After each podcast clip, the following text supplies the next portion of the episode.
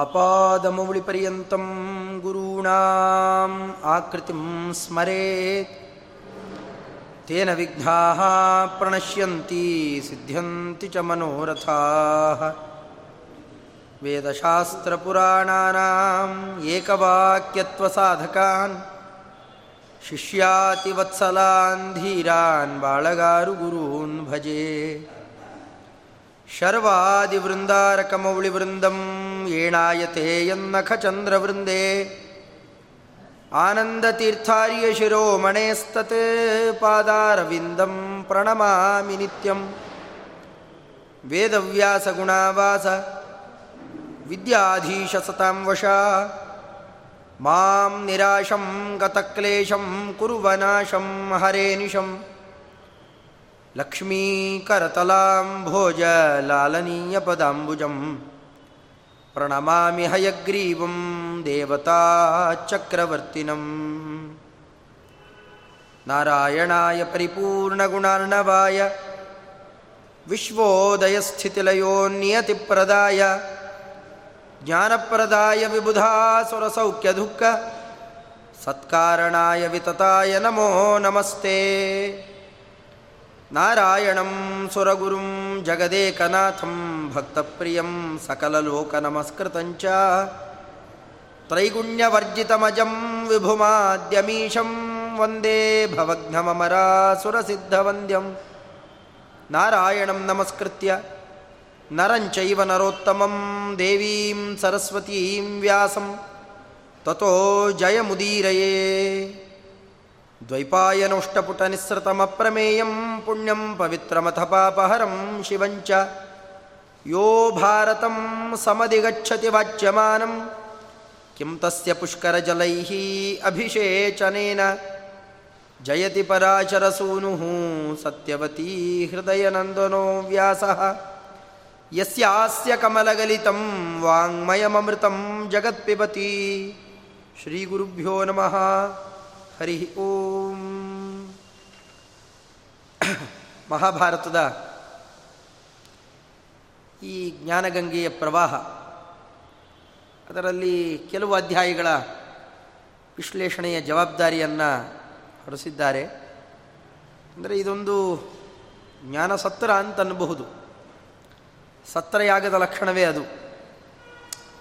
ಅನೇಕ ಯಜಮಾನರಾಗಿದ್ದು ಯಜಮಾನರು ಅಂದರೆ ಆಹುತಿ ಕೊಡುವವರು ಅನೇಕರಿದ್ದಾಗಲೂ ತನ್ನ ಸತ್ರ ಅಂತ ಕೂಗಬಹುದು. ಹಾಗೆ ವಕ್ತರುಗಳು ಅನೇಕ ವಿಷಯ ಒಂದು ಅಂತಂದಾಗ ಜ್ಞಾನಸತ್ರ ಅಂತ ಕೂಗಲಿಕ್ಕೆ ಏನೂ ಅಡ್ಡಿ ಇಲ್ಲ. ಅಂತಹದ್ರಲ್ಲಿ ಈ ಕೆಲವು ಅಧ್ಯಾಯಗಳ ಆಹುತಿ ಅದು ನನಗೆ ಅನುಗ್ರಹದಿಂದ ಲಭ್ಯವಾದದ್ದು. ಹದಿನೇಳನೇ ಅಧ್ಯಾಯದಿಂದ ಇಪ್ಪತ್ತು ಅಂತ ನಿರ್ದೇಶ ಮಾಡಿದ್ದಾರೆ. ಹದಿನೇಳನೇ ಅಧ್ಯಾಯದಲ್ಲಿ ಆರಂಭವೇ ಹೀಗಿದೆ. ಈಗಾಗಲೇ ಎಲ್ಲ ಪರಿಚಯ ಇರುತ್ತಾದ್ದರಿಂದಾಗಿ ಹೆಚ್ಚಿನ ಪರಿಚಯ ಮಾಡಿಕೊಡುವ ಅಗತ್ಯ ಇಲ್ಲ. ಇಡೀ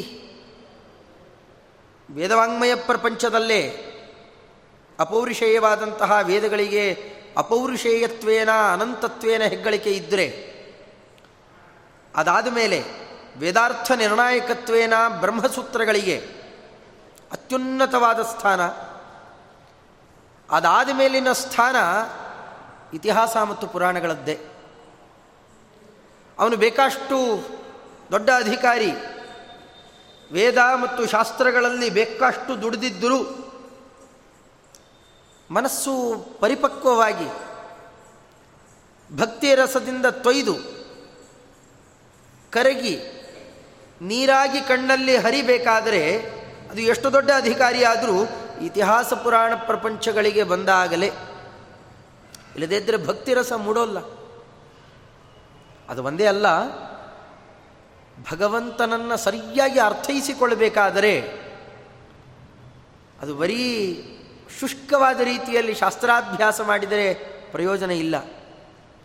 ಅಲ್ಲಿ ಹೇಳಿದಂತಹ ವಿಚಾರಗಳನ್ನು ಯಾರ್ಯಾರು ಅಳವಡಿಸಿಕೊಂಡಿದ್ದಾರೆ, ನಮ್ಮ ಹಿರಿಯರು ಹೇಗೆಲ್ಲ ಅಳವಡಿಸಿಕೊಂಡಿದ್ದರು ಎಂಥೆಂಥವರಿಗೆ ಭಗವಂತ ಹೇಗೆ ಅನುಗ್ರಹ ಮಾಡಿದ, ಈ ಎಲ್ಲ ಪರಿಚಯ ಕೇಳಿದಾಗ ಮನದಟ್ಟಾಗತ್ತಲ್ಲ?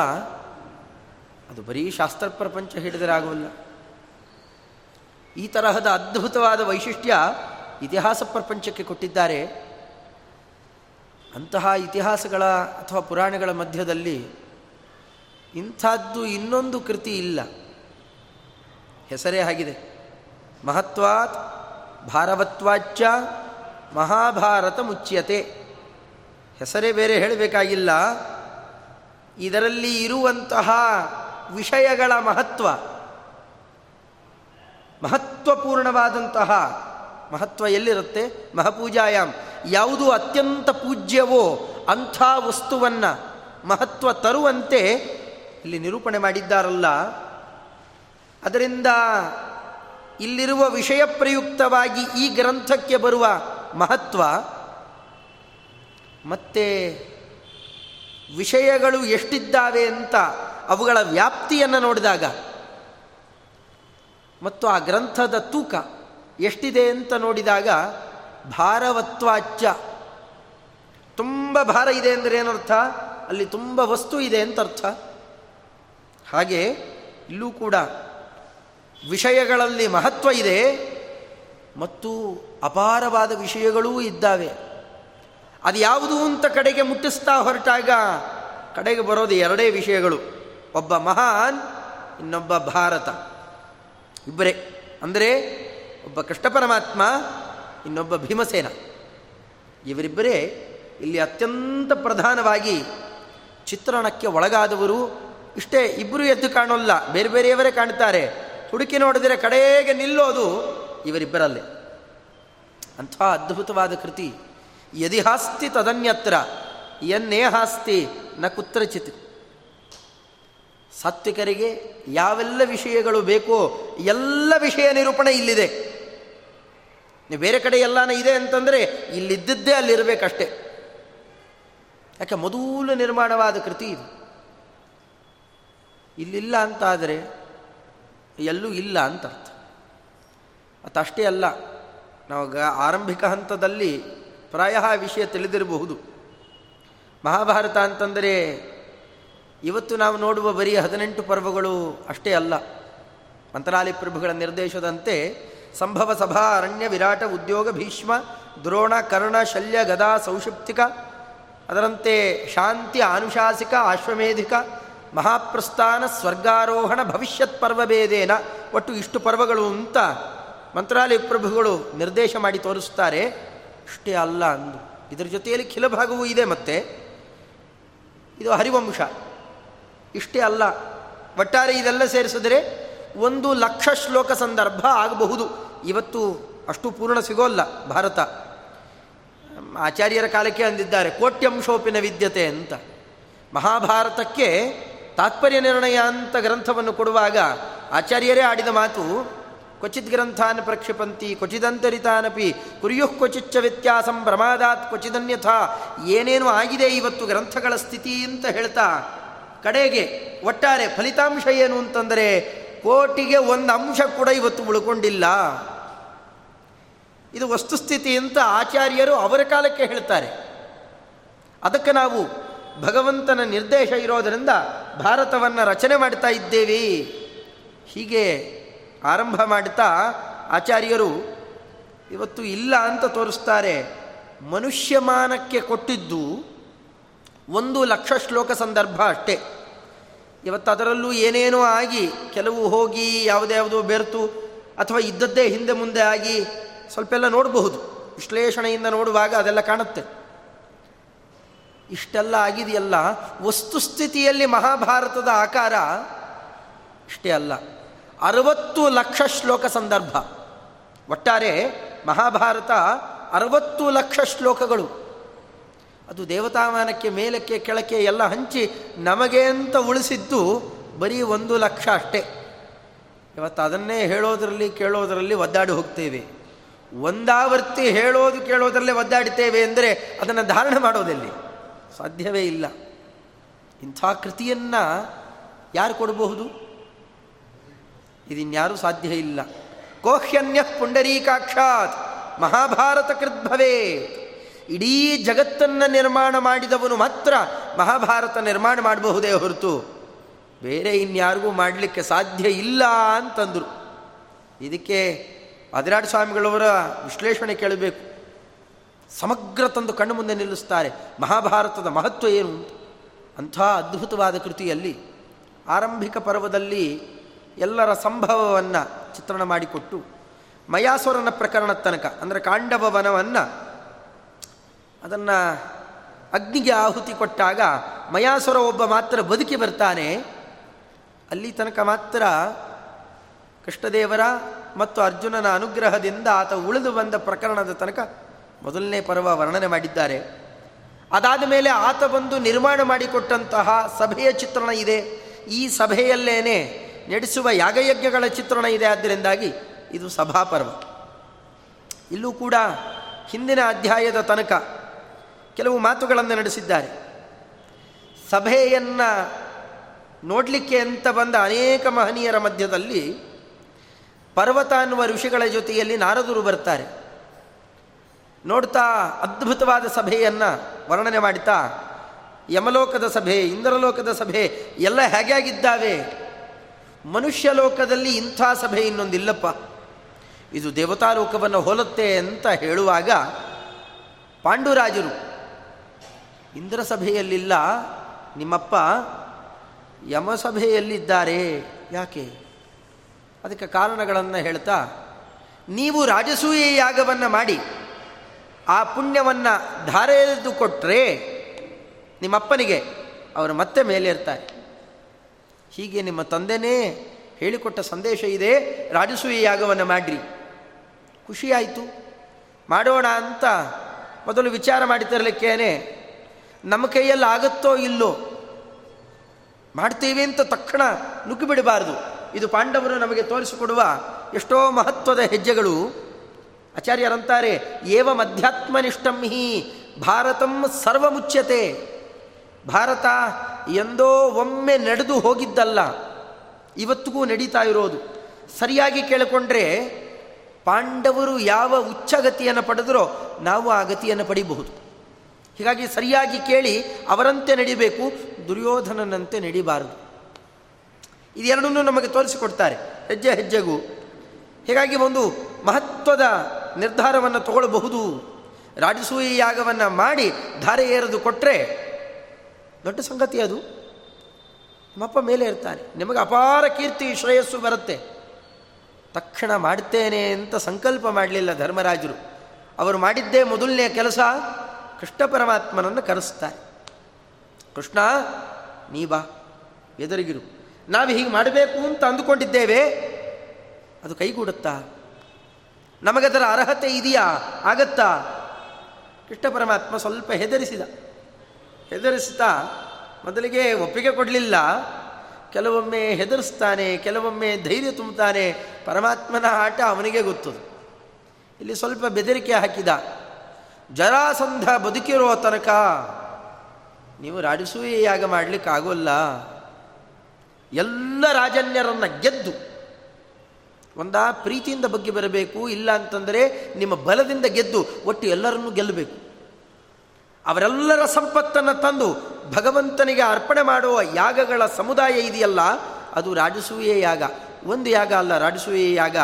ಅದು ಅನೇಕ ಯಾಗಗಳ ಸಮುದಾಯ. ಮೀಮಾಂಸಾ ಶಾಸ್ತ್ರ ನೋಡಿದರೆ ಗೊತ್ತಾಗುತ್ತೆ. ಅಂತಹ ರಾಜಸೂಯ ಯಾಗ ಮಾಡಬೇಕಾದರೆ ಮೊದಲು ಜರಾಸಂಧ ಇರಬಾರದು. ಅವನು ಅಡ್ಡಿ ಮಾಡಿಯೇ ಮಾಡ್ತಾನೆ. ಅವನು ಬರೀ ಧರ್ಮರಾಜರಿಗಲ್ಲ, ಆಚಾರ್ಯರು ತಾತ್ಪರ್ಯ ನಿರ್ಣಯದಲ್ಲಿ ಚಿತ್ರಣ ಮಾಡಿದ್ದಾರೆ. ಅವನ ಅನುಯಾಯಿಗಳೇ ಇಬ್ಬರಿದ್ದರು ಜರಾಸಂಧ, ಮಹಾಶೈವ ಮುಂದೆ ಅವನ ಬಗ್ಗೆ ಚಿತ್ರಣ ಮಾಡೋದೇ ಇದೆ, ಪ್ರಸಕ್ತವಾದ ಪ್ರಕರಣ. ಮಹಾಶೈವ ಅಸಾಧ್ಯ ರುದ್ರದೇವರಲ್ಲಿ ಭಕ್ತಿಯನ್ನು ತೋರಿಸ್ತಾ ಇದ್ದವನು ಅಂತ ಅವನು ತಿಳ್ಕೊಂಡಿದ್ದ. ಅದು ಭಕ್ತಿ ಅಲ್ಲ. ಆದರೆ ರುದ್ರಭಕ್ತ ಅಂತ ತಾನೇ ತಿಳ್ಕೊಂಡಿದ್ದ, ಅವನಂಥವ್ರು ಇನ್ನೊಬ್ಬರು ಇರಲಿಲ್ಲ. ಶಿವಭಕ್ತ ಪರವರಾದ್ಯಂ ಅಂತ ಆಚಾರ್ಯರು ಅವನು ನಿರ್ದೇಶ ಮಾಡಿದ್ದಾರೆ. ವಿಷ್ಣುಪಕ್ಷ ದ್ವಿಡೀಶಂ ಅಂತ ವಾಯುಸ್ತುತಿಕಾರರು ಅವನನ್ನು ತೋರಿಸಿಕೊಟ್ಟಿದ್ದು. ಅದಕ್ಕೆ ವ್ಯಾಖ್ಯಾನ. ವಿಷ್ಣು ಪಕ್ಷ ದ್ವಿಡೀಶಂ. ಅವ ಶಿವಭಕ್ತಿ ಅನ್ನೋದಕ್ಕಿಂತ ವೈಷ್ಣವರ ದ್ವೇಷಗಳಲ್ಲಿ ಅತ್ಯಂತ ಅಧಿಕ. ಇದು ನಿಜವಾದ ಸಂಗತಿ ಇಲ್ಲಿ. ಅವನ ಭಕ್ತರೇ ಇಬ್ಬರಿದ್ದರು ಅವನ ಶಿಷ್ಯರು. ಹಂಸ ಡಿಬಿಕಾ ಅಂತ. ಅವರಿಬ್ಬರೂ ಕೂಡ ಎಷ್ಟೋ ಕಾಲದ ತನಕ ಈ ಜರಾಸಂಧನ ಜೊತೆಯಲ್ಲೇ ವಾಸ ಮಾಡ್ತಾ ಇದ್ದವರನ್ನು ಒಮ್ಮೆ ಬಿಟ್ಟು ಓಡಿಸ್ತಾನೆ ಜರಾಸಂಧನೆ, ಶಿಶುಪಾಲ, ದಂತವಕ್ರ, ಅದರಂತೇನೆ ಸಾಲ್ವ, ರುಗ್ಮಿ ಇವರೆಲ್ಲರೂ ಕೂಡ ಜರಾಸಂಧನ ಜೊತೆಯಲ್ಲಿದ್ದವರೇ. ಶಿಶುಪಾಲ ಮತ್ತು ದಂತವಕ್ರನಂತೂ ಮಕ್ಕಳ ಥರ ನೋಡ್ಕೋತಾ ಇದ್ದ.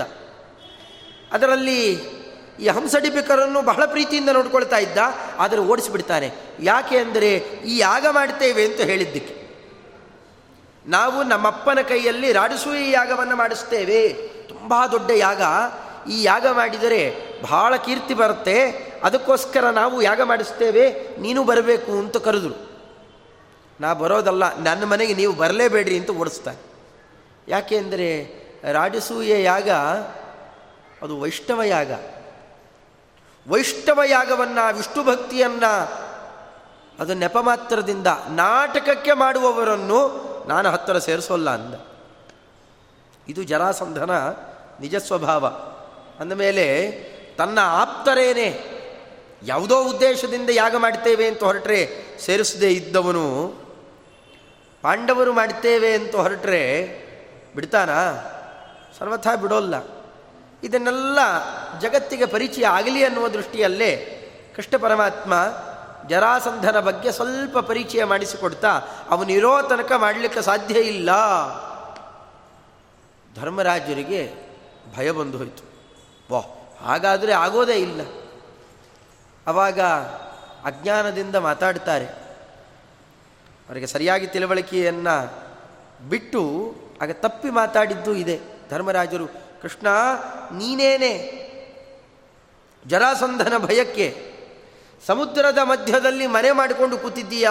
ಅಲ್ಲೊಂದು ಕೋಟೆ ಕಟ್ಟಿಕೊಂಡು ದ್ವಾರಕಾಪಟ್ಟಣ ಅಂತ ನಿರ್ಮಾಣ ಮಾಡಿ ಕೂತಿದ್ದೀಯಾ ಅಂತಾದರೆ ಇನ್ನು ನಾವುಗಳಿಗೆ ಎಲ್ಲಿಕ್ಕಾಗ್ತದ ಹದಿನೆಂಟಾವರ್ತಿ ಯುದ್ಧ ಮಾಡಿದರೂ ಕೂಡ ನೀ ಅವನನ್ನು ಗೆಲ್ಲಿಲ್ಲ. ಅದರಿಂದ ನಮಗೆ ಸಂದೇಹ ಇದೆ. ನಾವು ಗೆಲ್ಲಕ್ಕೆ ಸಾಧ್ಯವಾ? ಹಾಗಾದ್ರೆ ಆಗದೇ ಇರಬಹುದು. ಅಂದಾಗ ಭೀಮಸೇನ ದೇವರು ಇರುವ ಸತ್ಯಾಂಶವನ್ನು ನಿರೂಪಣೆ ಮಾಡಿಕೊಡ್ತಾರೆ. ಅದರಂತೆ ಅರ್ಜುನನು ಕೂಡ ಒಳ್ಳೆ ಪೌರುಷಕ್ಕೆ ತಕ್ಕಂತೆ ಕೆಲವು ಮಾತುಗಳನ್ನು ಆಡ್ತಾನೆ. ಆ ಮಾತಿನ ಹಿನ್ನೆಲೆಯನ್ನು ಹಿಂದಿನ ಅಧ್ಯಾಯದಲ್ಲೆಲ್ಲ ಚಿತ್ರಣ ಮಾಡಿಕೊಟ್ಟಿದ್ದಾರೆ. ಇದು ಸಂದರ್ಭ ಇದು. ಅದಕ್ಕೆ ಅಂತಾನೆ ಪರಮಾತ್ಮ, ವಾಸುದೇವ ಉವಾಚ, ಜಾತಸ್ಯ ಭಾರತೇ ವಂಶೇ, ತಥಾ ಕುಂತ್ಯಾ ಸುತಸ್ಯ ಚ, ಯಾವೈ ಯುಕ್ತ ಮತಿಸ್ಸೇಯಂ ಅರ್ಜುನೇನ ಪ್ರದರ್ಶಿತ. ಅರ್ಜುನ ಆಡಿದ ಮಾತುಗಳಿದೆಯಲ್ಲ?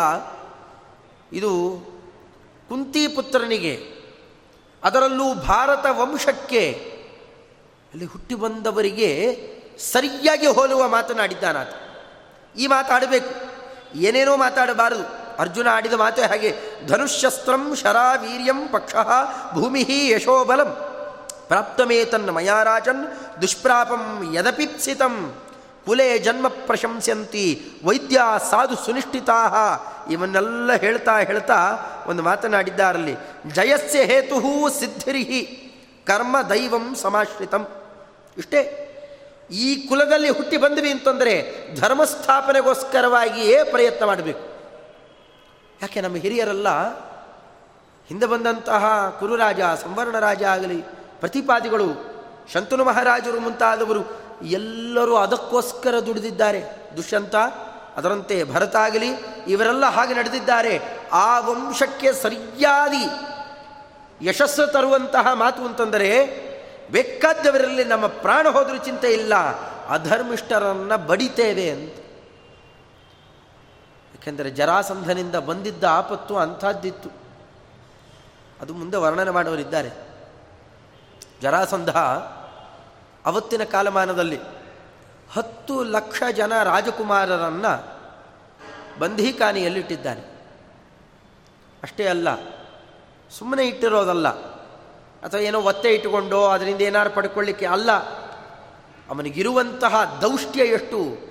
ಯಾರೂ ಏನೂ ಮಾಡಲಿಕ್ಕಾಗೋಲ್ಲ ಅಂತನ್ನುವ ಆ ಧೂರ್ಥ ಪ್ರವೃತ್ತಿಯಿಂದಾಗಿಯೇ ಅವನ ಪಟ್ಟಣದಲ್ಲಿ ಒಂದು ದೊಡ್ಡ ಗುಡ್ಡ ಮಾಡಿಕೊಂಡಿದ್ದ. ಮುಂದೆ ಭೀಮಸೇನ ದೇವರು ಒಡೆದು ಹಾಕ್ತಾರೆ ದೊಡ್ಡ ಗುಡ್ಡ, ಏಕಶಿಲೆಯ ಗುಡ್ಡ, ಅದನ್ನು ಲಿಂಗ ಅಂತ ಇಟ್ಕೊಂಡಿದ್ದ ಈಗ ಸಾಧಾರಣ ದೊಡ್ಡ ಎತ್ತರದ ಪ್ರತಿಮೆ ಪ್ರತಿಷ್ಠೆ ಮಾಡಿದರೆ ಒಂದು ಕೀರ್ತಿ ಅಂತ ತಿಳಿತಾರಲ್ಲ. ದೊಡ್ಡ ದೊಡ್ಡ ಎತ್ತೆತ್ತರದ ವಿಗ್ರಹವನ್ನು ತಮ್ಮ ಮತದ ಸಂಕೇತವನ್ನು ಪ್ರತಿಷ್ಠೆ ಮಾಡಿದ್ದಾರೆ. ಹಾಗೆಯೇ ಆತ ತಿಳ್ಕೊಂಡಿದ್ದು ಈ ದೊಡ್ಡ ಗುಡ್ಡವನ್ನೇ ಇದು ರುದ್ರದೇವರ ಲಿಂಗ ಅಂತ ತಿಳ್ಕೊಂಡಿದ್ದ. ಆ ಲಿಂಗಕ್ಕೆ ಅಭಿಷೇಕ ಮಾಡಬೇಕು. ಮಹಾಮಜ್ಜನ. ಹನ್ನೆರಡು ವರ್ಷಕ್ಕೊಮ್ಮೆ ಮಾಡ್ತಾರೋ ಇಲ್ಲೋ ಈಗ ಮಹಾಮಜ್ಜನ ಅಂತೆಲ್ಲ. ಅದಕ್ಕೆ ಬಹಳ ಖರ್ಚಾಗುತ್ತೆ ಮತ್ತೆ. ಹಾಗೆ ಇದಕ್ಕೆ ಮಹಾಮಜ್ಜನ ಮಾಡಿಸಬೇಕು. ಯಾವುದರಿಂದ? ವೈಷ್ಣವ ರಾಜಕುಮಾರರ ನೆತ್ತರಿನಿಂದ. ವೈಷ್ಣವ ರಾಜಕುಮಾರರಿದ್ದಾರಲ್ಲ, ಎಲ್ಲ ಎಳೆ ಹುಡುಗರು, ಒಳ್ಳೆ ಯುವಕರು, ಅಂಥವರ ತಲೆ ಕಡಿಬೇಕು. ರಕ್ತ ಚಿಮ್ಮುತ್ತಾ ಇರುತ್ತಲ್ಲ ಆಗ, ಕುತ್ತಿಗೆಯಿಂದ. ಅದನ್ನು ನೇರ ಅಭಿಷೇಕ ಮಾಡಬೇಕು ಆ ಬೆಟ್ಟಕ್ಕೆ.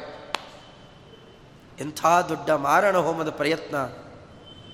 ಕೃಷ್ಣ ಪರಮಾತ್ಮ ಬಂದದ್ದು, ವಾಯುದೇವರು ಬಂದದ್ದು ಅದನ್ನು ತಡಿಲಿಕ್ಕೋಸ್ಕರನೇ. ಅವರು ತಡಿಲಿಲ್ಲ ಅಂತಾಗಿದ್ದಿದ್ದರೆ ಭೀಮಸೇನ ದೇವರು ಜರಾಸಂಧನನ್ನು ಕೊಂದಿರಲಿಲ್ಲ ಅಂತಾಗಿದ್ದಿದ್ದರೆ ಎಷ್ಟು ದೊಡ್ಡ ಅನರ್ಥ ಆಗಿ ಹೋಗ್ತಿತ್ತು. ಇದನ್ನೇ ಪಂಡಿತಾಚಾರ್ಯರು ಬಹಳ ಸೊಗಸಾಗಿ ವರ್ಣನೆ ಮಾಡಿದ್ದಾರೆ. ತಾವತ್ಯ ಆಯೋಜಿ ತೃಪ್ತಿಯ ಕಿಮು ವದ ಭಗವನ್ನ ರಾಜಸೂಯಾಶ್ವಮೇಧೆ.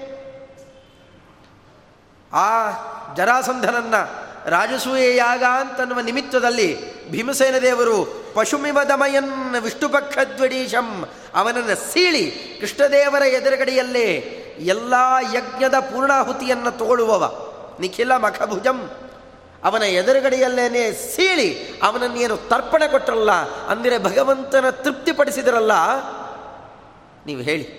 ಆಚಾರ್ಯರನ್ನು ಕೇಳ್ತಾರವರು ನೇರವಾಗಿ ಪ್ರಶ್ನೆ ಕೇಳ್ತಾ ಇದ್ದಾರೆ, ಹೇ ಭಗವನ್ ಆಚಾರ್ಯರೇ, ಶ್ರೀಮದಾಚಾರ್ಯರೇ, ಭಗವನ್ ಪೂಜ್ಯರೇ, ನೀವು ಹೇಳಿ. ಕಿಮು ವದ. ರಾಜಸೂಯ ಮತ್ತು ಅಶ್ವಮೇಧ. ಅಲ್ಲಿ ಏಕವಚನ ಬಳಕೆ ಮಾಡಿದರು. ಎರಡು ಬೇರೆ ಬೇರೆ ಇಡಲೇ ಇಲ್ಲ. ರಾಜಸೂಯ, ಅಶ್ವಮೇಧೆ.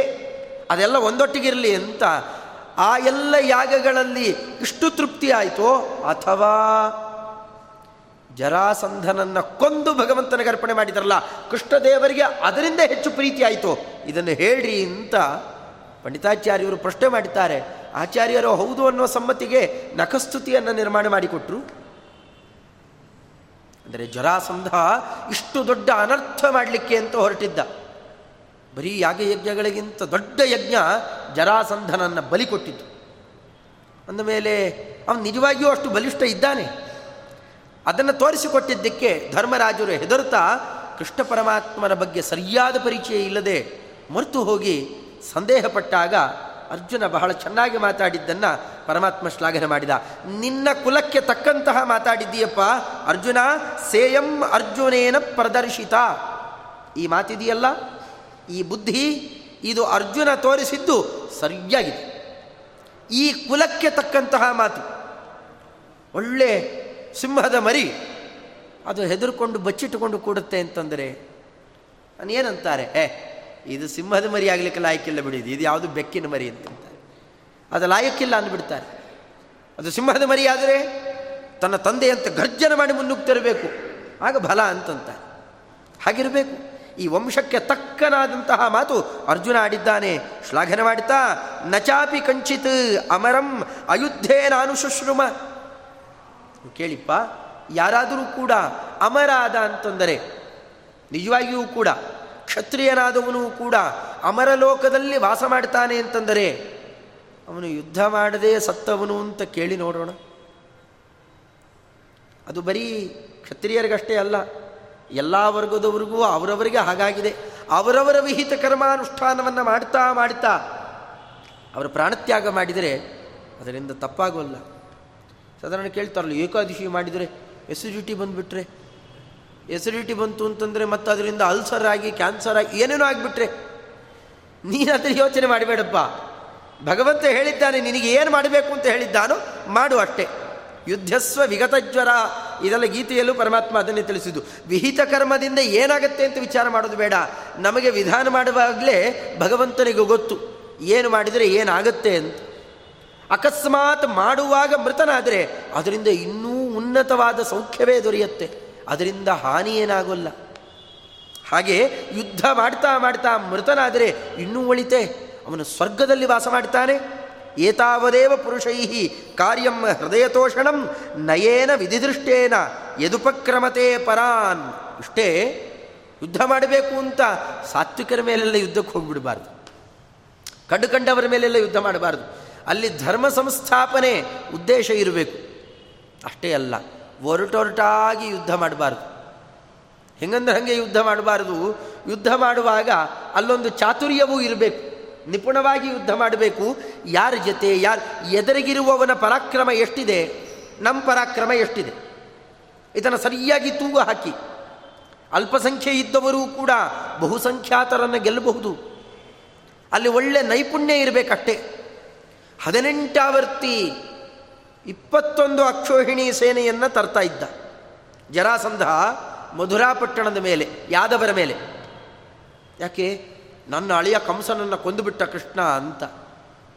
ಇವರಲ್ಲಿದ್ದಿದ್ದು ಬರೀ ಮೂರು ಅಕ್ಷೋಹಿಣಿ.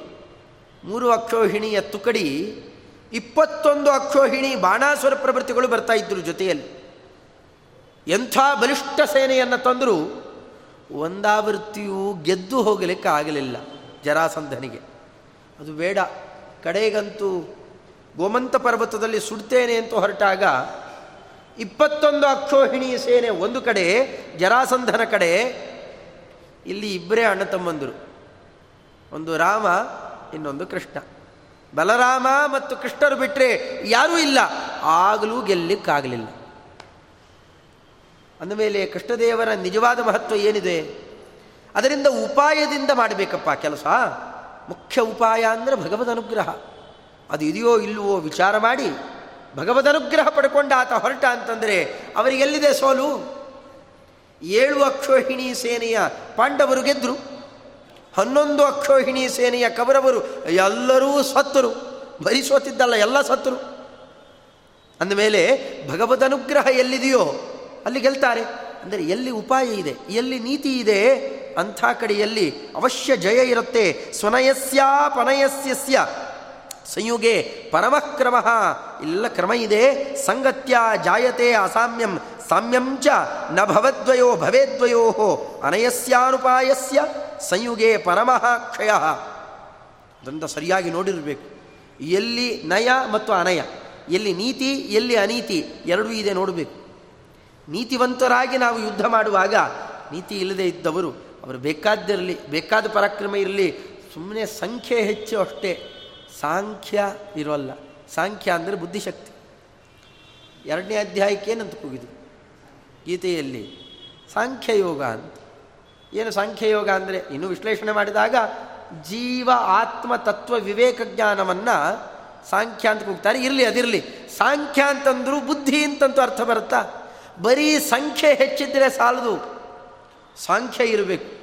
ಪಾಂಡವರಲ್ಲಿ ಸಾಂಖ್ಯ ಇತ್ತು. ಕೌರವರಲ್ಲಿ ಸಂಖ್ಯೆ ಇತ್ತು ಅಷ್ಟೇ.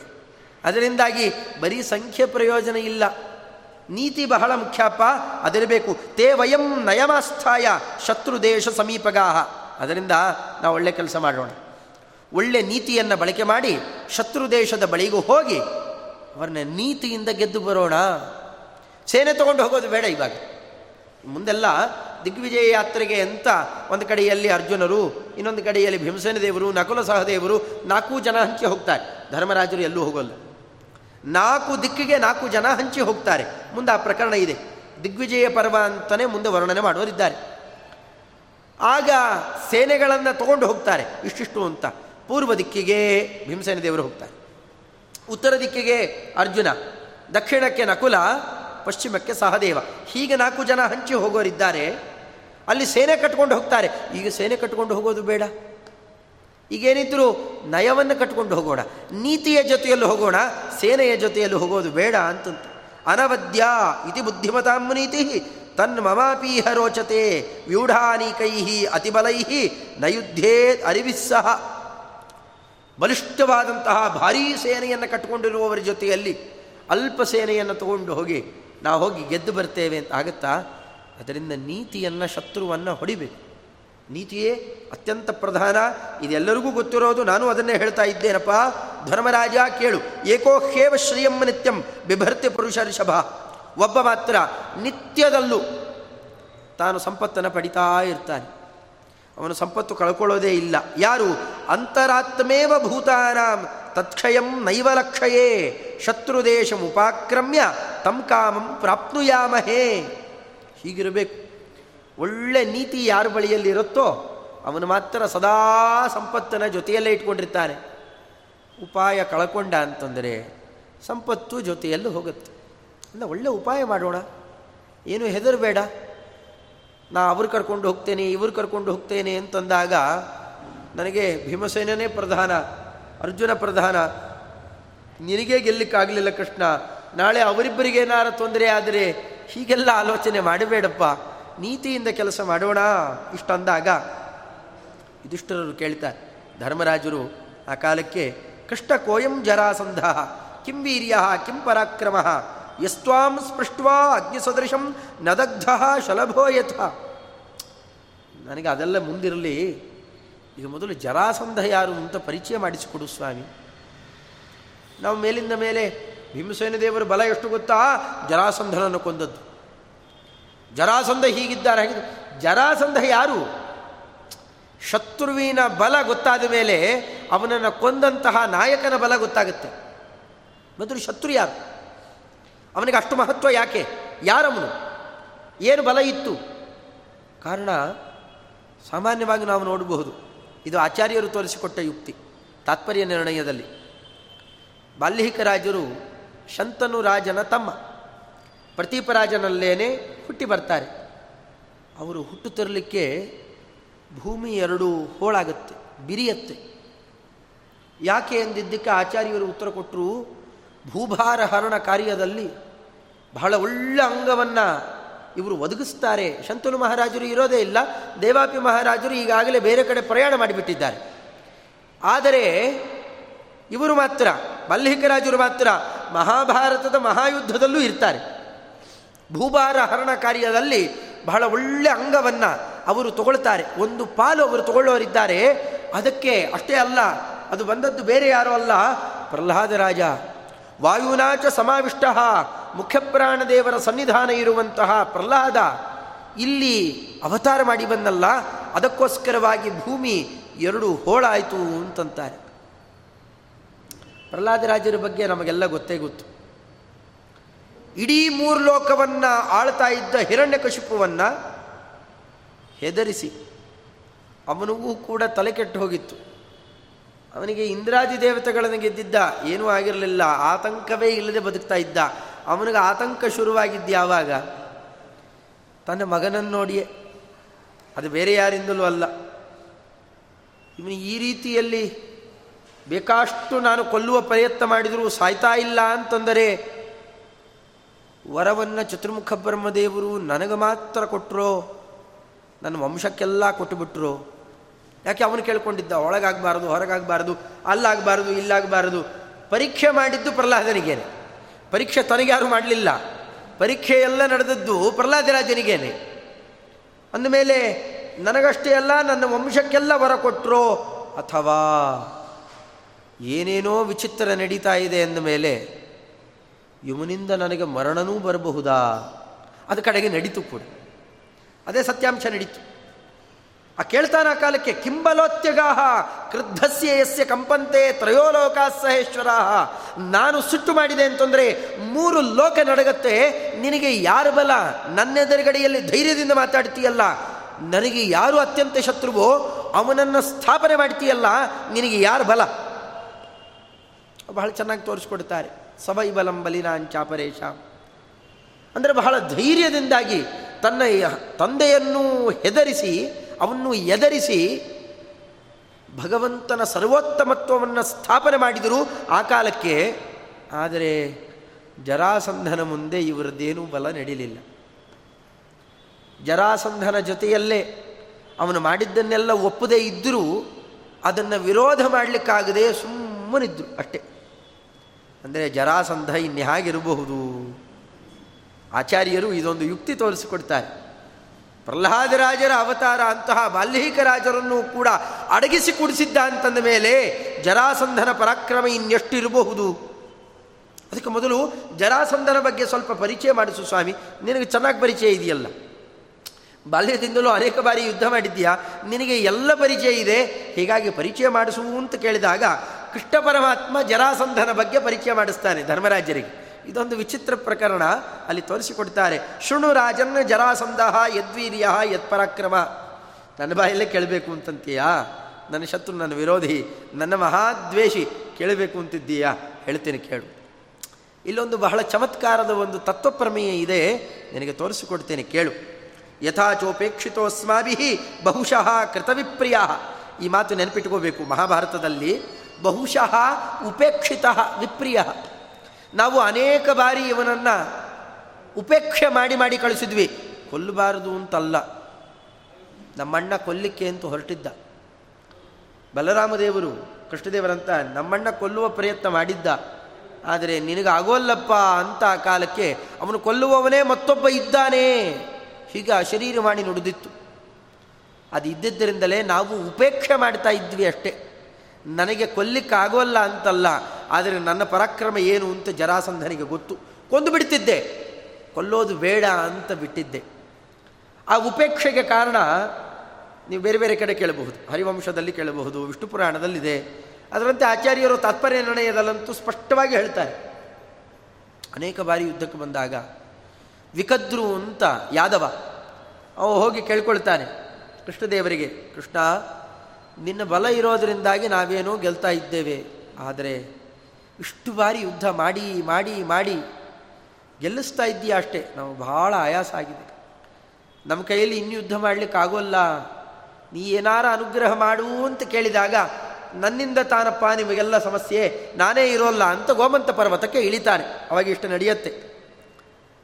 ಆಗ ಅದಕ್ಕೆ ಪೂರ್ವದಲ್ಲೇ ಬಲರಾಮ ದೇವರಿಗೆ ಬಹಳ ಕೋಪ ಬಂದು ಹೋಗುತ್ತೆ. ಜರಾಸಂಧನನ್ನು ನೋಡಿ. ಇಷ್ಟು ಸತಿ ಹೊಡೆದು ಕಳಿಸಿದ್ರು. ಪ್ರಾಯ ಜರಾಸಂಧನಿಗೆ ಆದಷ್ಟು ಅಪಮಾನ ಲೋಕದಲ್ಲಿ ಇನ್ಯಾರಿಗೂ ಆಗಿಲ್ಲ. ಅದು ಶ್ರೀಮದಾಚಾರ್ಯರ ಬಾಯಲ್ಲೇ ಕೇಳಬೇಕು. ತಾತ್ಪರ್ಯ ನಿರ್ಣಯದಲ್ಲಿ ಇದೆಲ್ಲ ಕ್ರೋಢೀಕರಣ ಮಾಡಿ ವರ್ಣನೆ ಮಾಡಿದ್ದಾರಲ್ಲಿ ಚಮತ್ಕಾರದಿಂದ ಕಂಸನಿಗೆ ಒಬ್ಬ ಮಗ ಇದ್ದಂತೆ ನಮ್ಮ ಇತಿಹಾಸದಲ್ಲಿ ಎಲ್ಲ ಎದ್ದು ಕಾಣೋಲ್ಲ. ಆಚಾರ್ಯರು ಮೂಲೆ ಮೂಲೆಯಲ್ಲಿದ್ದದ್ದನ್ನು ಎತ್ತಿ ತೋರಿಸಿಕೊಡ್ತಾರೆ ನಮಗೆ. ಕಂಸನಿಗೊಬ್ಬ ಮಗ ಇದ್ದಂತೆ. ಕಂಸನ ಮೇಲೇನು ಜರಾಸಂದನಿಗೆ ಪ್ರೀತಿ ಇರಲಿಲ್ಲ. ಅಳಿಯ ಅಂತ ಪ್ರೀತಿ ಇರಲಿಲ್ಲ. ಆದರೆ ಅವನು ಒಬ್ಬ ಶಿವಭಕ್ತ ಅಂತ ಸುಮ್ಮನೆ ಉದಾಸೀನ ಮಾಡಿದ್ದ ಅಷ್ಟೆ. ಕಂಸನನ್ನು ಬಡದು ತನ್ನ ಮಕ್ಕಳನ್ನು ಕರ್ಕೊಂಡು ಬರಬಹುದಿತ್ತು. ಕಂಸನ ಮಕ್ಕಳು ಅಸ್ಥಿ ಮತ್ತು ಪ್ರಾಸ್ತಿ. ಅವರಿಬ್ಬರನ್ನ ಸ್ವಯಂವರದಲ್ಲಿ ಬಲಾತ್ಕಾರದಿಂದ ಅಪಹರಣ ಮಾಡಿ ಕರ್ಕೊಂಡು ಹೊಟ್ಟೋಗಿದ್ದ ಕಂಸ. ಕಂಸನಿಗೂ ಜರಾಸಂಧನಿಗೂ ಪ್ರೀತಿ ಸೌಹಾರ್ದಗಳೇನಿರಲಿಲ್ಲ. ಆದರೂ ಅವನೊಬ್ಬ ಶೈವ, ಶಿವಭಕ್ತ ತಾನೇ. ಇದ್ದುಕೊಳ್ಳಿ ಬಿಡು ಅಂತ ಬಿಟ್ಟಿದ್ದ ಅಷ್ಟೆ ಇದು ವಸ್ತುಸ್ಥಿತಿ. ಜರಾಸಂಧ ಕಂಸನನ್ನು ಸುಮ್ಮನೆ ಬಿಡಲಿಕ್ಕೆ ಇದು ಕಾರಣ. ಆದರೆ ಇದೊಂದು ನೆಪ ಸಿಕ್ತು. ಕಂಸನನ್ನು ಕೊಂದಲ್ಲ ಕೃಷ್ಣ. ಕಂಸನನ್ನು ಕೊಂದಿದ್ದಕ್ಕೆ ಕೊಲ್ತೇನೆ ಅಂತ ನೆಪ ಹಾಕ್ಕೊಂಡು ಮುಂದೆ ಬಂದ ಅಷ್ಟೆ. ಅದೊಂದು ನೆಪ ಅಷ್ಟೇ ಹೊರತು ಕೃಷ್ಣದ್ವೇಷಕ್ಕೆ ಅದೊಂದು ನೆಪವೇ ಹೊರತು ಕಂಸನ ಮೇಲೆ ಪ್ರೀತಿ ಏನಲ್ಲ. ಆಗ ಒಂದು ಕೆಲಸ ಮಾಡ್ತಾನೆ ಈ ಕಂಸನ ಪುಟ್ಟ ಮಗು, ಒಂದು ಹುಡುಗ, ಅವನು ಕರ್ಕೊಂಡು ಬರ್ತಾನೆ. ಕರ್ಕೊಂಬರ್ಬೇಕಾದ್ರೆ ಹೇಳಿದ್ದ. ಸಾಧಾರಣ ಎಲ್ಲಿಗಾನ ಕರ್ಕೊಂಡು ಹೋಗ್ಬೇಕಾದ್ರೆ, ನೋಡು, ಹೋಗಿ ಬರೋಣ, ಬರಬೇಕಾದ್ರೆ ನಿಂಗೆ ಚಾಕ್ಲೇಟ್ ಕೊಡಿಸ್ತೇನೆ ಅಂತ ಹೇಳಿದ ಹಾಗೆ. ಇವತ್ತಿನ ಕಾಲದಲ್ಲಿ ಜರಾಸಂಧ ಹೇಳಿದ್ದಂತೆ, ಅವತ್ತು. ಏನಂತ? ನೋಡು, ಮಧುರಾಪಟ್ಟಣಕ್ಕೆ ಕರ್ಕೊಂಡು ಹೋಗಿ ಅಲ್ಲಿದ್ದಂತಹ ನಿನ್ನ ವಿರೋಧಿಗಳು, ನಿಮ್ಮಪ್ಪನ ವಿರೋಧಿಗಳನ್ನೆಲ್ಲ ಕೊಂದು ಅದನ್ನು ನನ್ನ ತೆಕ್ಕೆಗೆ ತಗೊಂಡು ಅಲ್ಲಿ ನಿನ್ನನ್ನು ರಾಜನನ್ನಾಗಿ ಕೂಡಿಸ್ತೇನೆ. ಹೀಗೆ ಹೇಳಿ ಕರ್ಕೊಂಡು ಹೋಗಿದ್ದ. ಅದು ಪುಟ್ಟು ಹುಡುಗ ಪಾಪ.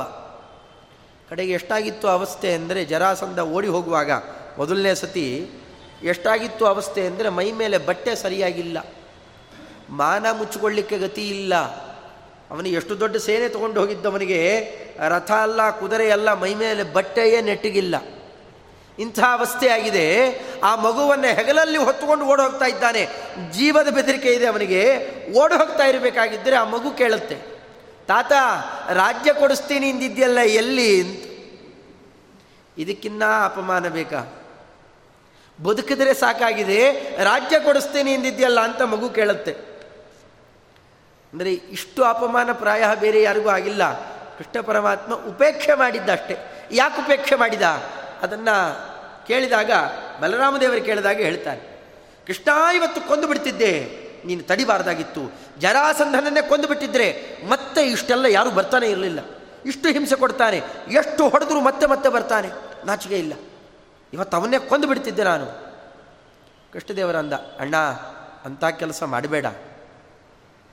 ಈ ಅವತಾರದ ವೈಶಿಷ್ಟ್ಯವೇ ಅದು. ಜಾತಃ ಕಂಸವಧಾರ್ಥಾಯ. ರಾಮಾವತಾರಕ್ಕೂ ಕೃಷ್ಣಾವತಾರಕ್ಕೂ ವ್ಯತ್ಯಾಸ ಇದೆ. ರಾಮಾವತಾರದ ಕೆಲಸ ಏನು? ರಾಮಾವತಾರದಲ್ಲಿ ಎಲ್ಲೆಲ್ಲಿ ಶತ್ರುಗಳಿದ್ದಾರೋ, ಅಸುರರು, ಸಾತ್ವಿಕರಿಗೆ ಹಿಂಸೆ ಮಾಡುವ ಹಿಂಸಕರು, ರಾಕ್ಷಸರು ಎಲ್ಲೆಲ್ಲಿದ್ದಾರೋ, ಅಲ್ಲಲ್ಲಿ ಬೆನ್ನಟ್ಟಿ ಹೋಗಿ ಅವರನ್ನು ಕೊಲ್ಲೋದು. ಇದು ರಾಮಾವತಾರದ ವೈಶಿಷ್ಟ್ಯ. ಕೃಷ್ಣಾವತಾರ ಹಾಗಲ್ಲ. ಕೃಷ್ಣಾವತಾರದಲ್ಲಿ ಗಮನಿಸಿ ನೋಡಿ, ಶತ್ರುಗಳೆಲ್ಲ ಕೃಷ್ಣದೇವರ ಬಳಿಗೆ ಬರ್ತಾರೆ ಹೊರತು, ಶತ್ರುಗಳ ಬಳಿ ಕೃಷ್ಣನೇ ಹೋಗಿದ್ದು ಅಂತ ತುಂಬ ಕಮ್ಮಿ. ನರಕಾಸುರ, ಒಂದು ಕಂಸ ಹೀಗೊಂದು ಇಬ್ಬರು ಮೂರು ಜನ ತಗೊಂಡ್ರೆ ಅಷ್ಟೇ. ಇನ್ನೆಲ್ಲರೂ ಕೂಡ ನಿಜವಾಗಿಯೂ ಭಾರೀ ಭಾರಭೂತರಾದಂತಹ ಅಸುರರೆಲ್ಲ ಕೃಷ್ಣದೇವರ ಬಳಿಗೆ ಬಂದಿದ್ದಾರೆ. ಮೊದಲಿಂದ ಪೂತನಿಯಿಂದ ಆರಂಭ ಮಾಡಿಕೊಳ್ಳಿ. ಪೂತನಿ, ಶಕಟಾಕ್ಷ ತೃಣಾವರ್ತ, ಪ್ರಲಂಬ, ಬಕ, ಕೇಶಿ, ಅರಿಷ್ಟ ಇವೆಲ್ಲ ನೋಡ್ತಾ ಬನ್ರಿ. ಒಂದೇ ಕಾರಣ, ಕಂಸನನ್ನು ಕೊಲ್ಲುವವನೊಬ್ಬ ಇದ್ದಾನೆ ಅಂತ ಸುದ್ದಿ ಹರಡಿಸಿದ್ದಕ್ಕೆ ಸಾಕಾಯ್ತು. ದುರ್ಗಾದೇವಿ ಹೇಳಿದ್ಲು, ಜಾತಃ ನಿನ್ನನ್ನು ಕೊಲ್ಲುವವನು ಬೇರೆಲ್ಲೋ ಹುಟ್ಟಿದ್ದಾಗಿದೆ. ತ, ಕಲು ತವಾಂತ ಕರ್ತವೆ ಜಾತಃ ಕಲು ತವಾಂತಕೃತೆ ನೀನು ಕೊಲ್ಲುವವನೆಲ್ಲೋ ಹುಟ್ಟಿದ್ದಾಗಿದೆ, ಹುಡುಕೋ ಹೋಗುವಂದ್ಲು ಹುಡುಕ್ತಾ ಹುಡುಕ್ತಾ ಇಲ್ಲಿಗೆ ಬರ್ತಾ ಇದ್ರು. ಇಲ್ಲೇ ಸಾಯ್ತಾ ಇದ್ರು. ನೋಡಿ ಕಂಸನನ್ನು ಕೊಲ್ಲೋ ತನಕ ಕಂಸನ ಭೃತ್ಯರೆಲ್ಲ ಕೃಷ್ಣದೇವರ ಬಳಿಗೇ ಬಂದು ಸತ್ತಿದ್ದಾರೆ. ಇದೊಂದು ವಿಚಿತ್ರ. ದೇವರನ್ನ ದ್ವೇಷ ಮಾಡುವವರು ತನ್ನ ಹತ್ತಿರನೇ ಬಂದು ಹತರಾಗ್ತಾರೆ ಅಂದರೆ ಇದೆಂತ, ಇದೊಂದು ವಿಚಿತ್ರ ಗುಣ ಇದು. ಇದರ ಮೇಲೆ ಕಂಸ ಸತ್ತೋದ. ಕಂಸನನ್ನು ನೆಪ ಮಾಡಿಕೊಂಡು ಜರಾಸಂಧ ಬರ್ತಾ ಇದ್ದಾರೆ ಈಗ. ಒಟ್ಟು ಇಡೀ ಭೂಭಾರ ನನ್ನ ಬಳಿಯೇ ಬಂದು ಬಡಿಸ್ಕೊಳ್ಳುತ್ತೆ. ಇದು ತುಂಬ ಸುಲಭವಾಗಿ ನಡೀತಾ ಇದೆ. ನೀ ಜರಾಸಂಧನನ್ನು ಕೊಂದುಬಿಟ್ರೆ ಈಗ ಹಿಂದೆಲ್ಲ ಸೇದುವ ಬಾವಿ ಇರ್ತಿತ್ತು ನೋಡಿ. ಸೇದುವ ಬಾವಿಯಲ್ಲಿ ಕೊಡವನ್ನು ಕಟ್ಟಿ, ಬಿಂದಿಗೆಯನ್ನು ಕಟ್ಟಿ, ಅದರಿಂದ ನೀರು ತೆಗೆದು ತೆಗೆದು ಬೇರೆ ದಿಕ್ಕ ಸುರಿಯೋದು. ನೀವು ಕೊಡನೇ ಬಾವಿಗೆ ಎಸೆದು ಬಿಟ್ಟರೆ ನೀರು ಸೇದೋದೆ ಹೇಗೆ? ಆ ನೀರು ತರ್ತಾ ಇದ್ದ ಕೊಡಕ್ಕೆ ಹಾನಿ ಮಾಡಬಾರ್ದು ನಾವು. ಅದು ಹಾಗೆ ಇಟ್ಟಿರಬೇಕು. ಯಾಕೆ? ಅಲ್ಲಿದ್ದ ನೀರನ್ನು ಇಲ್ಲಿಗೆ ತರುತ್ತೆ. ಹಾಗೆ, ಅಥವಾ ಇನ್ನೊಂದು ದೃಷ್ಟಾಂತ ನೋಡಿದರೆ ಕಸಪರಕೆ ಇದ್ದಂತೆ. ಕಸಬರಿಗೆ ಇದೆಯಲ್ಲ, ಅದು ಎಲ್ಲ ಕಡೆಯಲ್ಲಿರುವ ಕಸವನ್ನು ಎಳೆದು ಎಳೆದು ತರುತ್ತೆ. ನಾವು ಪರಿಕೆಗೆ ಹಾನಿ ಮಾಡಿಬಿಟ್ರೆ ಮನೆಯೆಲ್ಲ ಕಸ ಉಳಿಯುತ್ತೆ. ಜರಾಸಂಧ ಈ ಪರಿಕೆ ಇದ್ದಂತೆ. ಅವನು ಎಲ್ಲೆಲ್ಲೋ ಮೂಲೆ ಮೂಲೆಯಲ್ಲಿರುವ ಅಸುರರನ್ನು ಕರ್ಕೊಂಡು ಇಲ್ಲಿಗೆ ಬರ್ತಾನೆ. ಅವನೊಬ್ಬನನ್ನು ಕೊಂದು ಬಿಟ್ಟಿದ್ದಿದ್ರೆ ಮೊದಲನೇ ಬಾರಿಗೆ ಕೊಂದು ಬಿಟ್ಟಿದ್ದಿದ್ರೆ ಇಪ್ಪತ್ತೊಂದು ಇಪ್ಪತ್ತೊಂದು ಎಷ್ಟಾಗ ಬರುತ್ತೆ ಇಪ್ಪತ್ತೊಂದು ಇಂಟು ಹದಿನೆಂಟು ಅಕ್ಷೋಹಿ ಹದಿನೆಂಟು ಬಾರಿ, ಎಷ್ಟು ಅಕ್ಷೋಹಿಣಿ ಸೇನೆ. ಸುಲಭವಾಗಿ ಕೂತಲ್ಲಿ ಕೊಂದದ್ದಾಯ್ತಾ? ಇದರ ಮೇಲೆ ಕಾಲಯವನನನ್ನು ಕರೆಸ್ತಾನೆ. ಕಾಲಯವನ ಸುಮ್ಮನೆ ಬಂದ ಒಬ್ಬನೇ ಮೂರು ಕೋಟಿ ಅಕ್ಷೋಹಿಣಿ ಸೇನೆಯನ್ನು ತರ್ತಾನೆ. ಆ ಕಡೆಯಿಂದ ಅದು ಏನು ಇವತ್ತಿನ ಬಾಗ್ದಾದ್, ಅಫ್ಘಾನಿಸ್ತಾನ ಆ ಕಡೆಯಿಂದ ಕರ್ಕೊಂಡು ಬರ್ತಾನೆ. ಅಲ್ಲಿಗೆಲ್ಲ ಹೋಗೋದೇ ಇಲ್ಲ ಇವರೆಲ್ಲ. ಅಂತಹದ್ದು ಅಲ್ಲಿರುವ ಭೂಭಾರವನ್ನು ಕಳೆಯೋದು ಹೇಗಪ್ಪ? ನೋಡು, ಜರಾಸಂಧನನ್ನು ಒಬ್ಬನನ್ನು ಉಳಿಸಿದ್ದರಿಂದ ಇಷ್ಟು ದೊಡ್ಡ ಲಾಭ ಆಯಿತು. ಕೃಷ್ಣದೇವರಿಗೆ ಕೊಲ್ಲಿಕ್ಕಾಗಲಿಲ್ಲ ಅಂತ ಕೊಲ್ಲದೇ ಇದ್ದಿದ್ದಲ್ಲ, ಕೊಲ್ಲದೇ ಇರೋದಕ್ಕೆ ತುಂಬ ದೊಡ್ಡ ಕಾರಣ ಇದೆ. ಅನೇಕ ಕಾರಣಗಳ ಮಧ್ಯದಲ್ಲಿ ಇದು ಒಂದು ಕಾರಣ. ಈ ಎಲ್ಲೆಲ್ಲಿ ಮೂಲೆ ಮೂಲೆಯಲ್ಲಿ ಕಸಗಳಿರ್ತಿತ್ತೋ ಅದನ್ನೆಲ್ಲ ಹೆಕ್ಕಿ ಹೆಕ್ಕಿ ತರ್ತಾ ಇದ್ದ. ಈಗೊಂದು ಅದೇ ಥರದ ಕಂಡು ಹಿಡಿದಿದ್ದಾರೆ ನೋಡ್ರಿ. ಈಗೆಲ್ಲ ಹಿಟ್ ಅಂತ ಬರುತ್ತಲ್ಲ ಹೆಚ್ ಐ ಟಿ ಹಿಟ್. ಅದು ಕೆಂಪು ಹಿಟ್ ಅಂತ ಹೊಡಿತಾರೋ ಇಲ್ಲ ಅದನ್ನು, ಜಿರಳೆಗೋಸ್ಕರ ಅಂತ. ಮೂತಿ ಮಾಡಿ ಎಲ್ಲೋ ನೀವು ಅದನ್ನು ಸ್ಪ್ರೇ ಮಾಡಿದರೆ ಜಿರಳೆ ಎಲ್ಲೋ ಅಲ್ಲೇ ಸಾಯೋಲ್ಲ ಹೊರಗೆ ಬಂದು ಸಾಯತ್ತೆ. ಹೌದಾ? ಮನುಷ್ಯನಿಗೆ ಇಷ್ಟು ಕಂಡು ಹಿಡಿಲಿಕ್ಕಾಗತ್ತೆ ಅಂದರೆ, ಇನ್ನು ದೇವರು ಇನ್ನು ಹೇಗಿರಬೇಕ್ರಿ? ಭೂಭಾರ ಎಲ್ಲೆಲ್ಲಿದೆಯೋ ಗೊತ್ತಾಗೋದು ಹೇಗೆ? ಅಲ್ಲಲ್ಲಿ ತನಕ ಈಗ ರಾಮಾವತಾರದಂತೆ ಲಂಕಾಪಟ್ಟಣಕ್ಕೂ ಸೇತುವೆ ಕಟ್ಟಿಕೊಂಡು ಹೋಗೋದು ಅದೆಲ್ಲ ಇಲ್ಲ ಈಗ. ನಾನೆಲ್ಲಿದ್ದೀನೋ ಅಲ್ಲಿಗೆ ಬರಬೇಕಲ್ಲ ಶತ್ರುಗಳು. ಅದಕ್ಕೊಂದು ಉಪಾಯ ಅಷ್ಟೇ ಇದು. ಜರಾಸಂಧನೆ ಅದಕ್ಕೆ ಮುಖ್ಯ ಸಾಧನ. ಅವನ ಪರಕೆ ಇದ್ದಂತೆ. ಇದ್ದವರನ್ನೆಲ್ಲ ಎಳೆದು ಎಳೆದು ತಂದು ಮುಂದಕ್ಕೆ ಹಾಕ್ತಾನೆ. ಅದರಿಂದ ಜರಾಸಂಧನನ್ನು ಕೊಲ್ಲೋದು ಬೇಡ. ನೋಡಿ, ಇಷ್ಟು ದೊಡ್ಡ ಉದ್ದೇಶದಿಂದ ಪರಮಾತ್ಮ ಜರಾಸಂಧನನ್ನು ಕೊಲ್ಲಿಲ್ವೇ ಹೊರತು ಪರಾಕ್ರಮ ಇಲ್ಲ ಅಂತಲ್ಲ. ಜರಾಸಂಧನೇ ಹೇಳಿಕೊಂಡಿದ್ದಾನೆ. ಒಂದಾವೃತ್ತಿ ಕೃಷ್ಣ ಪರಮಾತ್ಮ ಅವನ ಮುಷ್ಟಿಯನ್ನು ಹಿಚುಕಿದಾಗ ಕೃಷ್ಣನಿಗೆ ಎಷ್ಟು ವಯಸ್ಸು? ಹನ್ನೆರಡನೇ ವಯಸ್ಸು ಉಪನಯನ ಆದಾಗ ಹಾಗೆ ಎರಡು ತಿಂಗಳಿಗೆ ಇವನು ಆರಂಭ ಮಾಡ್ತಾನೆ ಯುದ್ಧವನ್ನು. ಆ ಕಾಲಕ್ಕೆ ಒಂದು ಎರಡು ಮೂರು ವರ್ಷದಲ್ಲಿ ನಡೆದಿರುವ ಯುದ್ಧಗಳಿವೆಲ್ಲ. ಅಂದರೆ ಎಷ್ಟು? ಹನ್ನೆರಡರಿಂದ ಹದಿನೈದು ವರ್ಷದ ಹುಡುಗ. ಕೃಷ್ಣ ಪರಮಾತ್ಮೆಯಲ್ಲಿ ಜರಾಸಂಧನ ವಯಸ್ಸೆಷ್ಟು ಅವನ ಪರಾಕ್ರಮ ಏನು? ಎಲ್ಲರೂ ಬೆದರಿದ್ರು ಅವನಿಗೆ, ಅಂತಹ ಮಹಾದುಷ್ಟ, ಅವನ ಮುಷ್ಟಿಯನ್ನು ಕೃಷ್ಣದೇವರು ಹಿಚುಕಿದರೆ ಬಾಯಲ್ಲಿ ರಕ್ತ ವಮನ ಮಾಡಿದ್ದಂತೆ. ನನ್ನ ಪರಾಕ್ರಮ ಏನು ಅಂತ ತೋರಿಸಿದ್ದ ಅಷ್ಟೇ.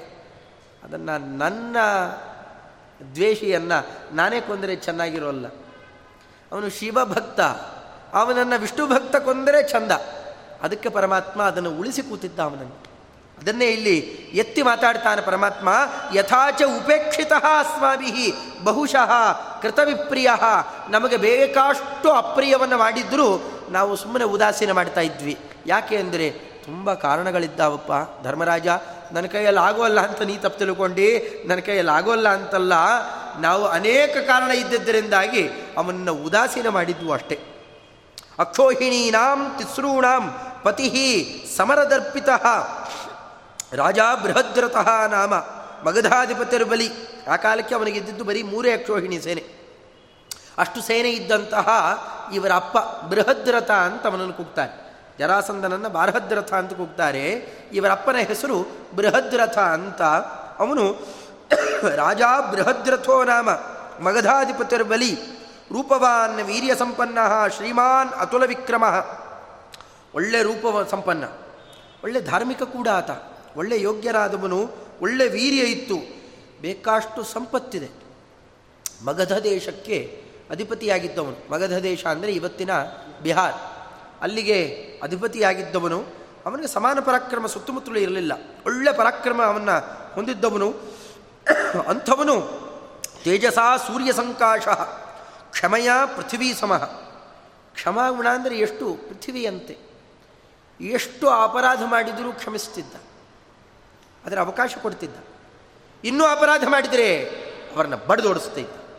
ಹೀಗೆ ಇಂಥ ಪರಾಕ್ರಮವನ್ನು ಹೊಂದಿದ್ದವನು, ಅಂಥವನು ನಿತ್ಯಂ ದೀಕ್ಷಿತತನು ಒಳ್ಳೆ ದೀಕ್ಷಾವುಳ್ಳಂತಹ ಶರೀರವುಳ್ಳವನು ಅನೇಕ ಯಾಗಯಜ್ಞಗಳಲ್ಲಿ ದೀಕ್ಷೆಯನ್ನು ತೊಡುತ್ತಿದ್ದ ಶತಕ್ರತು ರಿವಾಪರಹ ಮತ್ತೊಬ್ಬ ಶತಕ್ರತುವಿನಂತೆ ಇದ್ದವನು. ಶತ್ರುಗಳಿಗೆ ಬಹಳ ದುರಾಧರ್ಷರಾಗಿದ್ದವನು ಸ್ವರಾಜ್ಯಂ ಕಾರಯಾಮಾಸ, ಮಗಧೇಶು ಗಿರಿವ್ರಜೇ. ಅವನ ಗ್ರಾಮಕ್ಕೆ ಗಿರಿವ್ರಜ ಅಂತ ಕೂಗ್ತಾರೆ. ಅಂಥ ಗ್ರಾಮದಲ್ಲಿ ಶತ್ರುಗಳು ಆಕ್ರಮಣ ಮಾಡದೇ ಇದ್ದಂತೆ ಬಹಳ ಒಳ್ಳೆಯ ರೀತಿಯಾಗಿ ರಾಜ್ಯವನ್ನು ನಡೆಸ್ತಾ ಇದ್ದ. ಅವನ ರಾಜ್ಯವನ್ನು ಕಾಪಾಡಲಿಕ್ಕೆ ಅಂತೂ ಒಬ್ಬ ಒಳ್ಳೆ ಗುರುಗಳನ್ನು ಸಮಾಶ್ರಯಣ ಮಾಡಿದ್ದ. ಇದು ಬಹಳ ಮುಖ್ಯವಾದದ್ದು. ಚಂಡಕೌಶಿಕರು ಅಂತ ಋಷಿಗಳು ಆ ಋಷಿಗಳನ್ನು ಸಮಾಶ್ರಯಣ ಮಾಡಿಕೊಂಡಿದ್ದ. ಅವರ ಅನುಗ್ರಹದಿಂದ ಇಷ್ಟು ಸುಭಿಕ್ಷವಾಗಿ ರಾಜ್ಯ ಆಳ್ತಾ ಇತ್ತು. ಇದು ಬಹಳ ಮುಖ್ಯ ಇದು. ಇದು ಅವತ್ತಷ್ಟೇ ಅಲ್ಲ, ಇಲ್ಲಿ ತನಕವೂ ಹಾಗೇ ಇದ್ದು. ಇವತ್ತು ರಾಮತೀರ್ಥ ಶ್ರೀಪಾದಂಗಳವರ ಆರಾಧನೆ. ವ್ಯಾಸರಾಜರ ಪ್ರಶಿಷ್ಯರು. ವ್ಯಾಸರಾಜರ ಶಿಷ್ಯರು ಶ್ರೀನಿವಾಸ ತೀರ್ಥರು. ಅವರ ಶಿಷ್ಯರು ರಾಮತೀರ್ಥರು. ನವವೃಂದಾವನ ಗಡ್ಡೆಯಲ್ಲೇ ಅವರ ವೃಂದಾವನ ಇದೆ. ವ್ಯಾಸರಾಜರ ಬಲಭಾಗದಲ್ಲೇನೆ ಸುಧೀಂದ್ರ ಸ್ವಾಮಿಗಳವರ ಹಿಂಬದಿಯಲ್ಲೇ ಇದೆ. ಅವರು ರಾಮತೀರ್ಥರು ಅಂತ ಅವರ ಹೆಸರು. ಅವರ ಚರ್ಮಶ್ಲೋಕ ಇದನ್ನೆಲ್ಲ ಹೇಳುತ್ತೆ. ರಾಮತೀರ್ಥ ಗುರುಂವಂದೇ ರಾಮ ಪಾದಾಬ್ಜ ಭಾಸಕಂ ಸಮ್ಯಜ್ಞಾತ ಧರೇಶಾರಾಂ ರಾಮ ಪಾರಮ್ಯ ಸಾಧಕಂ. ರಾಮತೀರ್ಥರು ಹೇಗಿದ್ದರು ಅಂತ ಅವರ ಪರಿಚಯ ಮಾಡಿಸಿಕೊಡ್ತಾರೆ.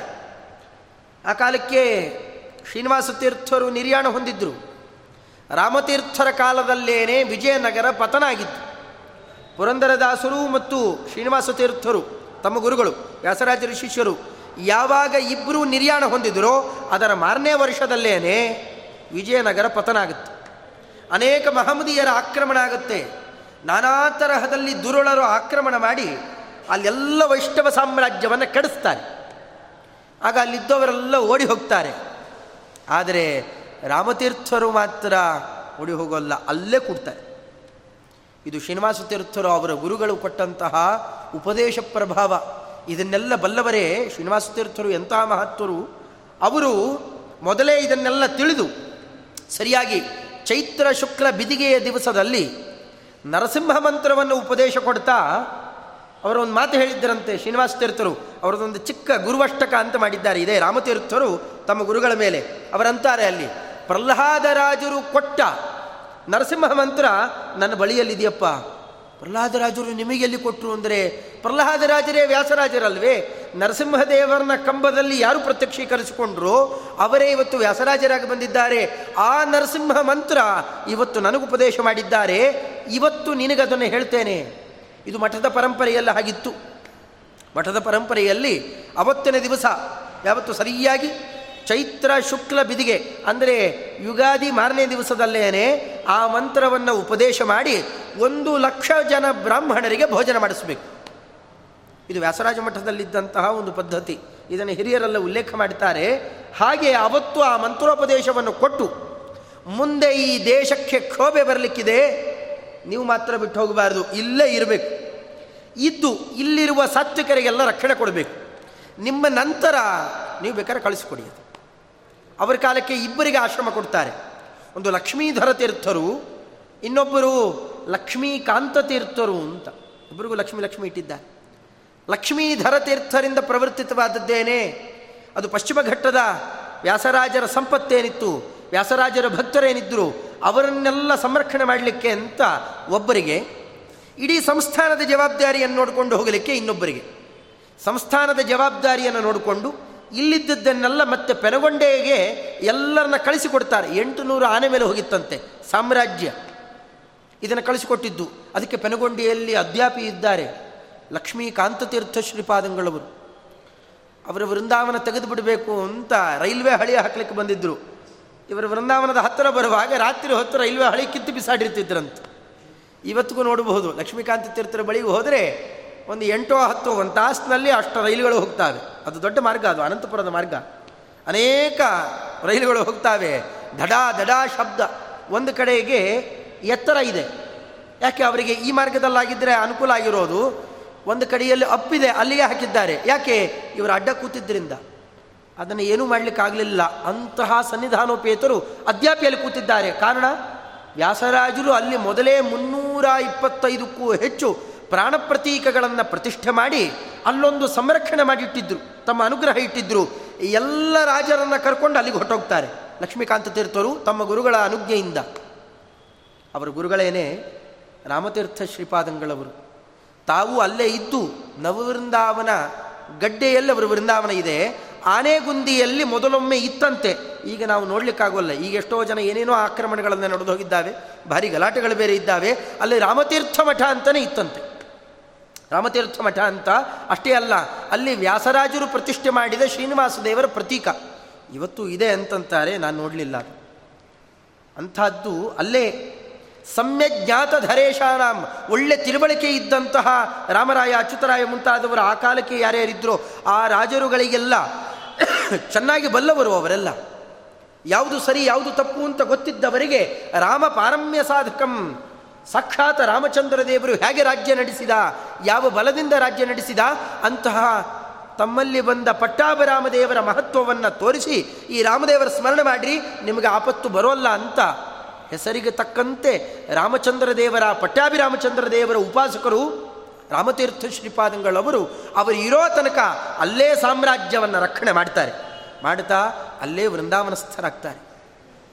ರಾಮತೀರ್ಥ ಗುರುಂಬಂದೇ ರಾಮ ಪಾದಾಬ್ಜ ಭಾಸಕಂ, ರಾಮಚಂದ್ರ ದೇವರ ಪಾದವನ್ನು ಹೊಳಿಸಿದರು ಎಲ್ಲರ ಹೃದಯದಲ್ಲಿ ಹೊಳಿಬೇಕು, ಆ ಭಕ್ತಿ ಮೂಡುವಂತೆ ಮಾಡಿದರು ಸಮ್ಯಜ್ಞಾತ ಧರೇಶಾನಾಂ ಸ್ವಲ್ಪ ಅಲ್ಲಿ ಇನ್ನೂ ವಿವಾದ ಇದೆ.